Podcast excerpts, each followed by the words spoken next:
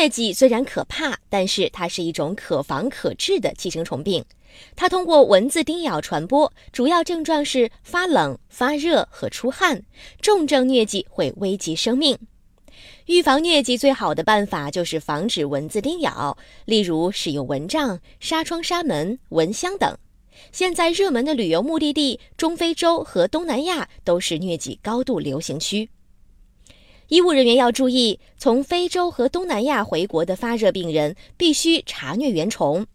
医疗机构内如果没有治疗疟疾的药品，可与当地疾病预防控制机构联系。